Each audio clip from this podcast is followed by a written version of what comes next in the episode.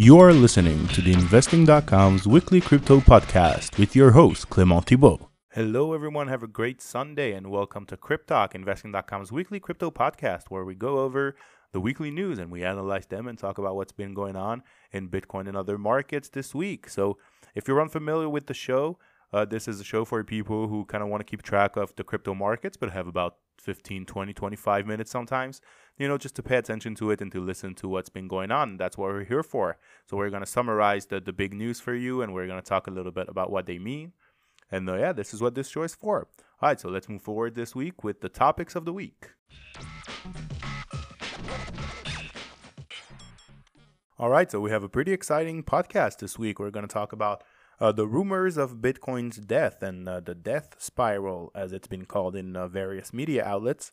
We're going to talk about 51% attacks. What are they? And they've been happening uh, quite a bit and over the past few months, and we've seen a latest example just this week. So we're going to talk about that.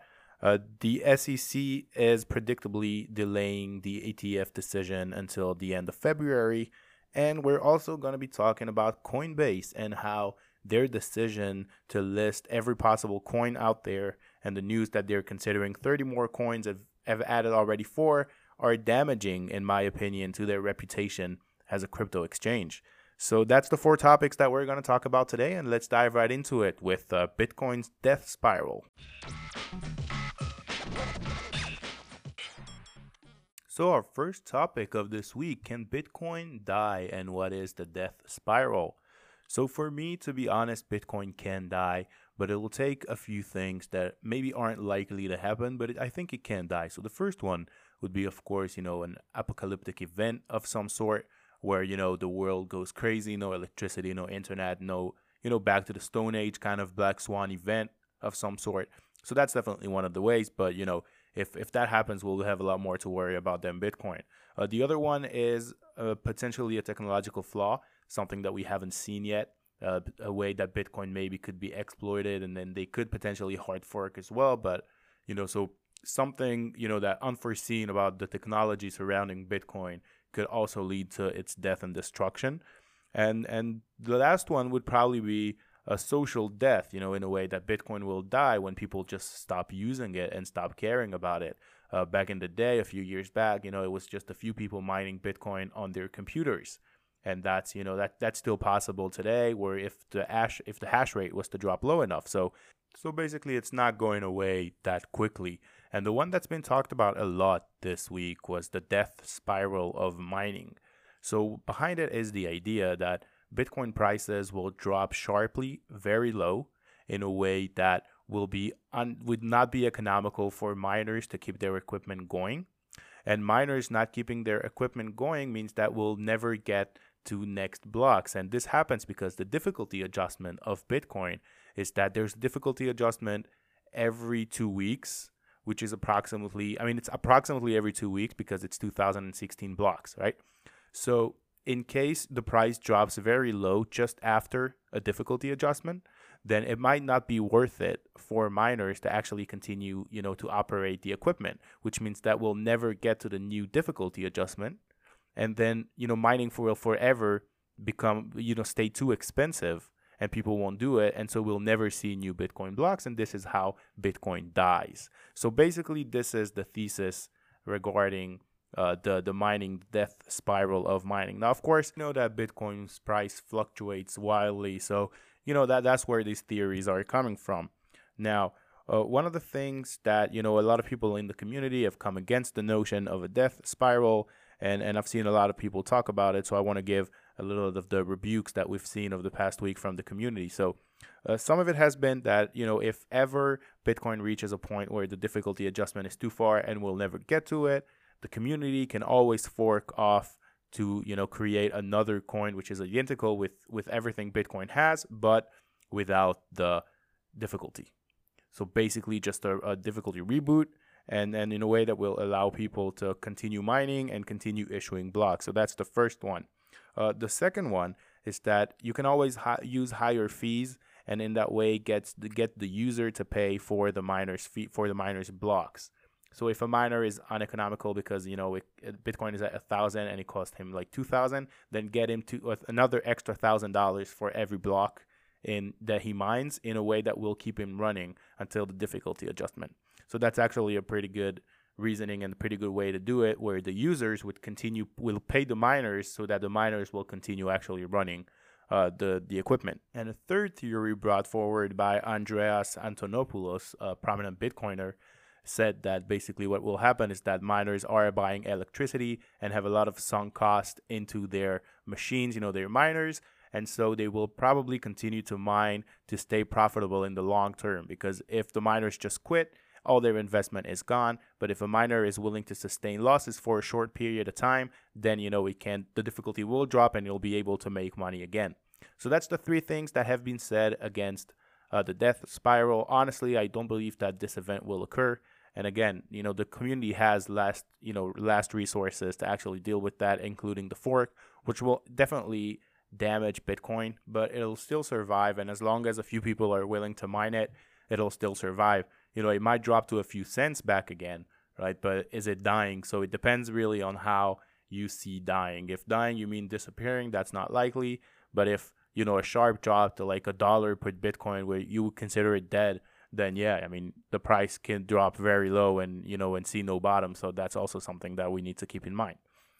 All right, so that's that's regarding the Bitcoin. You know, I wanted to address it because it's been the talk of the week concerning everything regarding Bitcoin the death spiral will happen. You know, is Bitcoin lost? Can is Bitcoin dying? So the answer is is probably no to all of these questions, and Bitcoin is probably here to stay. Of course, if your investment if you're invested in Bitcoin, then yeah, your investment might be dead. But Bitcoin itself, as a technology, you know, as a as as a social thing, you know, that lives as a living decentralized organism, is definitely not dying at this point.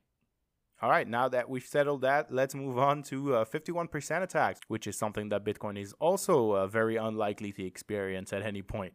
So, uh, okay, let's move on to that.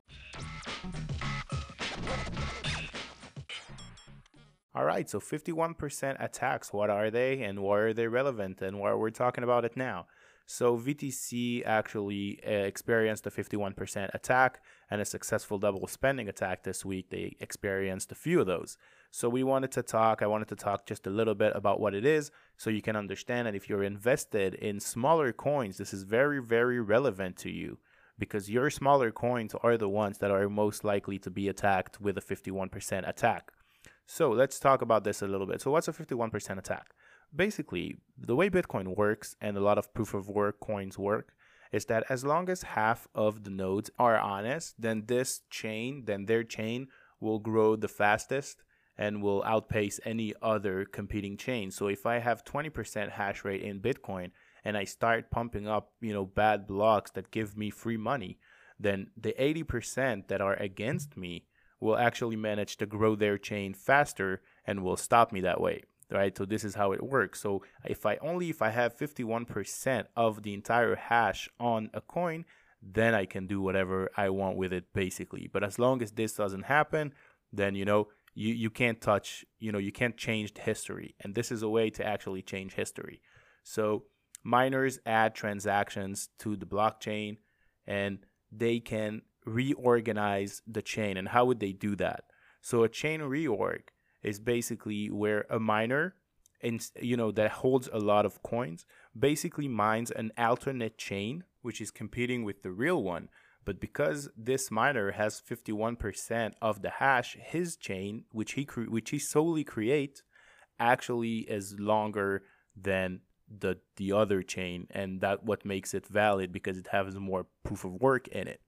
So this is what happens, and then this miner can all of a sudden, you know, publish a new chain, which is you know 30 blocks, 40 blocks, and because his chain is longer, all the nodes will actually go his way and treat his blocks as the valid ones, and the real history will get rewritten by this miner. And this is the danger of a 51% attack. Now, you know how when you send a transaction, you actually wait for a few blocks and you see that it's confirmed if there are three, six, ten blocks after it, and this is how you're sure that the money is actually transferred. This is exactly what a reorg attack does. All right, so you are waiting for six, seven confirmation blocks, and then all of a sudden someone comes with 10 conf- with 10 new blocks, and your six blocks are unworthy anymore. And this is why, you know, we always say that the deeper your transactions are into the blockchain, the more secure they are, and the unlikely it is that someone will actually manage to dig them up. Uh, the problem that happened this weekend was that we're not talking about three to six blocks, which is severe in itself. But okay, it's we're talking about 300 blocks back. That's a huge amount of blocks on any scale, which means that the person literally took history and just freely wrote it, rewrote it, and not just the history of the last hour, but much more than that. So that happened on on VTC, you know, this week, a total of four times. Uh, it also happened in the past on Bitcoin Gold, which is BTG, and Verge, XVG, and Mana earlier this year. So you so the, the thing is that you know the weaker your coin and, and the less used your coin, the less people are securing it, and the more likely it is that someone from the outside will manage to execute a double spending attack. So the amount double spent is estimated to be about hundred thousand dollars, which isn't a lot, but it's still you know there's a lot of projects right now including this one, that are still worth, you know, their market cap is still, you know, 11, 12, 50 million dollars. And those are the coins getting attacked. So it's still 10 to 50 million dollars being attacked, which is a lot. So if you hold coins, just make sure that your coins are on a safer chain. And you know, one of the ways to do that, uh, there's a website called uh, 51 Crypto or Crypto 51 uh, that can tell you how, how secure the chain is. And the way that it does that is that it computes all the hashing power on it and then how much it would cost to manufacture that specific hash rate to have a 51% advantage over everyone else. So, for example, for Bitcoin, right, renting one hour, which means six blocks, one hour of Bitcoin hash rate would cost about two hundred thousand dollars, and that's a, that's a conservative estimate. It probably costs more because you have to set up operations and everything. So if you were to attack Bitcoin for one hour, that would be two hundred thousand dollars, and that's why you know the more the more hash there is on the chain, the more secure it is because the more expensive it is to actually attack it. So that's been one of the big you know issues of the week as well. And I feel that a lot of people are still holding smaller smaller coin, and they need to be aware that you know there is this danger if your chain is not secure. And because there's a pretty easy way to, ch- to check that your chain is secure then you know why not do it and why not log in and and actually check that out? All right so that's for uh, 51% attacks. I hope it's clearer. I hope the concept is clearer of why this is important and how it's done. And if it's not please drop me a message and let me know. Uh, all right so we'll uh, move on to uh, a couple of quick updates on the bitcoin etf and on coinbase uh, which is changing its business model. Okay, now we're moving on to the Bitcoin ETF. So I promised uh, an update when there's one, and there's actually been a new development. So we're going to cover that just uh, quickly. Uh, so the, the commission delayed the decision for the VanEck ETF until February 27, 2019, which is basically uh, the last date for in which they can give a decision regarding that ETF. Now that ETF is interesting uh, because it was supposed to be for institutionals. So you were supposed to be able to buy only six digits of it, and so it wasn't for retail people. And that's what you know. That was most of their pitch to the SEC, saying, "Listen, we don't want the regular people. We just want to give the institutional a chance to, you know to enter the market." So that that was the pitch. Now this pitch was also based on an index uh, that was to be created that would be an index of the over the counter prices and not exchange prices. Uh, the reasoning behind that is that over the counter exchanges are a lot more regulated and harder to manipulate.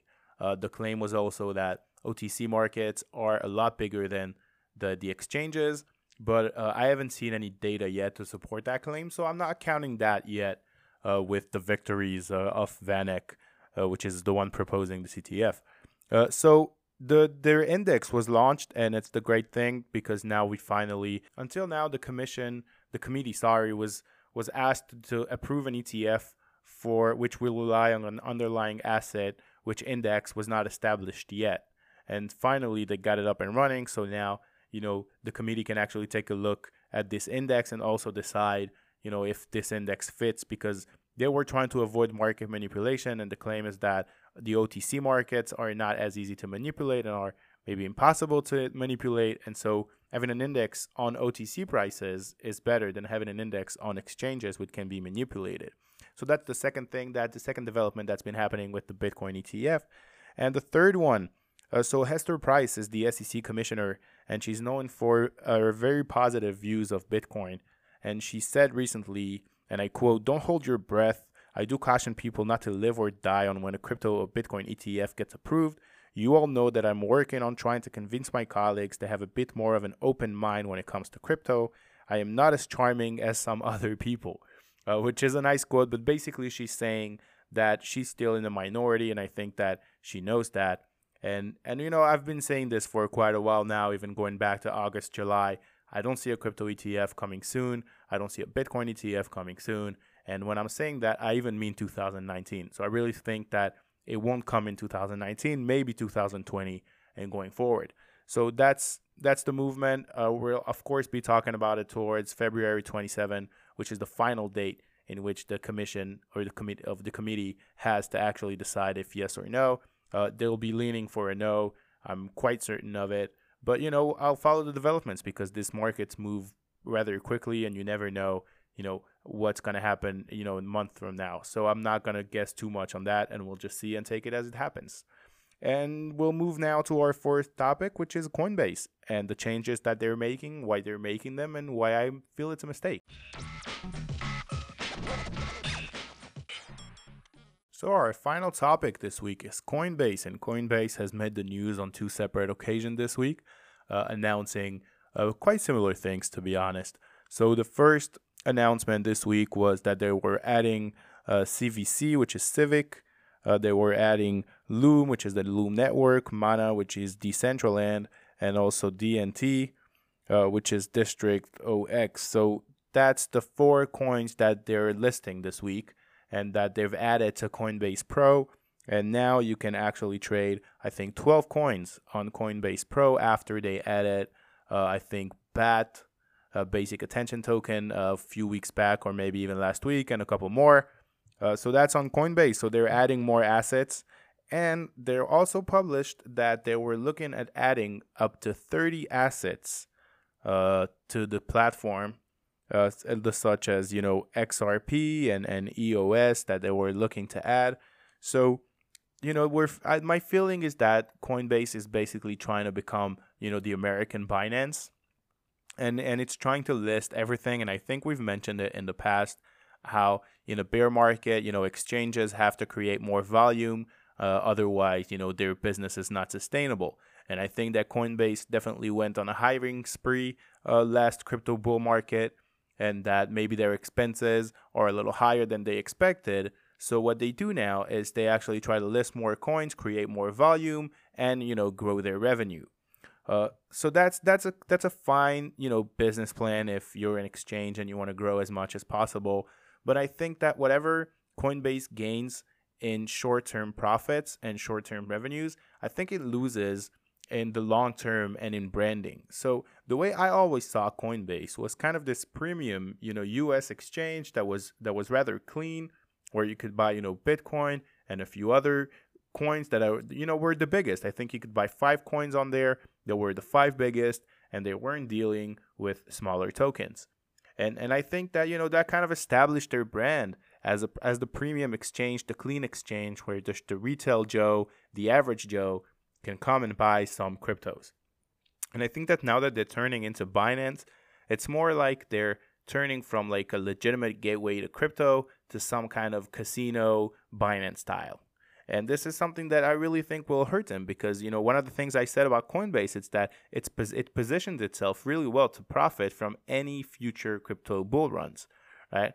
And the question is now that they're adding this more coins, okay, so they're adding more coin, creating more volume, but are they losing customers and prestige and branding over the fact that they're adding, you know, many coins that many people don't think, you know, they belong in the same discussion as Bitcoin and other coins?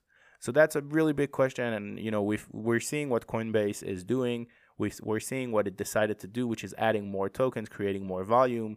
I'm not very sure that this is the best strategy going forward, but you know again, just uh, just my opinion on this one and the, my perception of what Coinbase was and what Coinbase is now trying to become. And I think that what they were was actually, you know, better than what they're trying to become. But that's just my personal opinion. The news here is that if you want to trade a million things on Coinbase, you'll probably be able to. And uh, so that's a good thing and a bad thing for them. I guess we'll see, you know, we'll see in the future how it turns out. And they may, you know, it's probably it's possible they are actually making the good decision and that they're going to make a lot of money from it. But, you know, future will tell and uh, you know, we'll see what happens with that. All right, so that's it for this week. Thanks for uh, being with us. You can always reach me on Twitter at Clem Thibault. That's L C L E M T H I B A U L T. I'm always happy to get your comments and to know what you guys want me to talk about and what you think was good, what you want to hear more of. You know, that's exactly what I want to hear. It's just to make a better podcast for everyone who's listening. Uh, thanks for being with us this week, and we'll see you next week. Thanks, and have a great, great week.